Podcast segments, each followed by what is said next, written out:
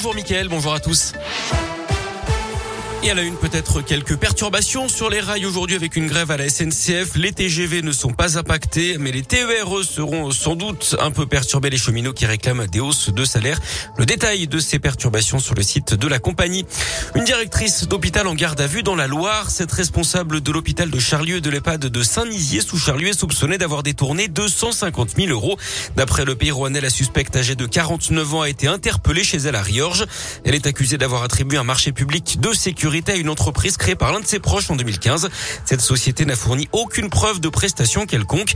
Une partie des fonds qui lui étaient versés par les établissements de santé revenait ensuite sur les comptes de la directrice. On reste dans la Loire avec cet accident de la route hier à Saint-Etienne.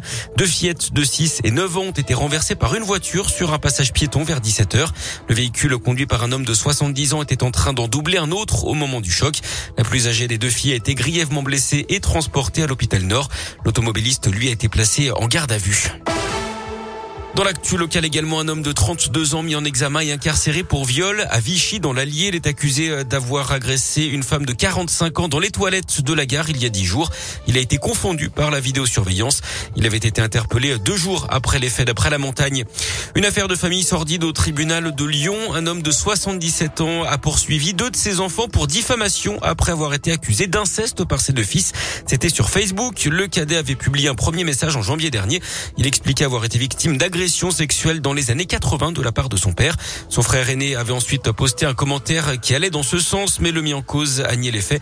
Le jugement a été mis en délibéré au 18 janvier prochain.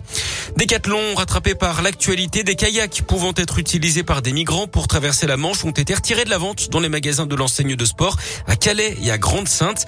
Décathlon explique que ces produits sont détournés de leur usage sportif.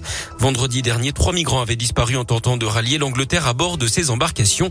Deux kayaks avaient également été retrouvés à la dérive au large de Calais jeudi et deux naufragés avaient été secourus par les gendarmes. Et puis c'est toujours un événement dans la région, l'arrivée du Beaujolais nouveau, la mise en place, la mise en Perse, pardon, c'est ce soir et ça se passe à Beaujeu à partir de 23 heures. En foot, la France termine sa campagne de qualification mondiale 2022 au Qatar sur une bonne note. Les Bleus déjà qualifiés se sont imposés 2-0 en Finlande. But de Benzema Mbappé, c'est l'Ukraine hein, qui jouera les barrages après sa victoire en Bosnie 2-0. Un bémol quand même dans cette soirée, la blessure du défenseur Léo Dubois, le capitaine de l'OL, touche à la cuisse juste avant la mi-temps. Il devrait être indisponible pendant plusieurs semaines et sera donc absent pour le choc face à l'OM dimanche soir en championnat. Et puis la Coupe de France de basket avec les huitièmes de finale et des surprises pour les clubs de nos régions. Mauvaise surprise pour Rouen sorti par Paris 89 à 73. Grosse perf, perf en revanche pour les Auvergnats de Vichy-Clermont. Ils ont éliminé Chalon-Reims 98 à 78.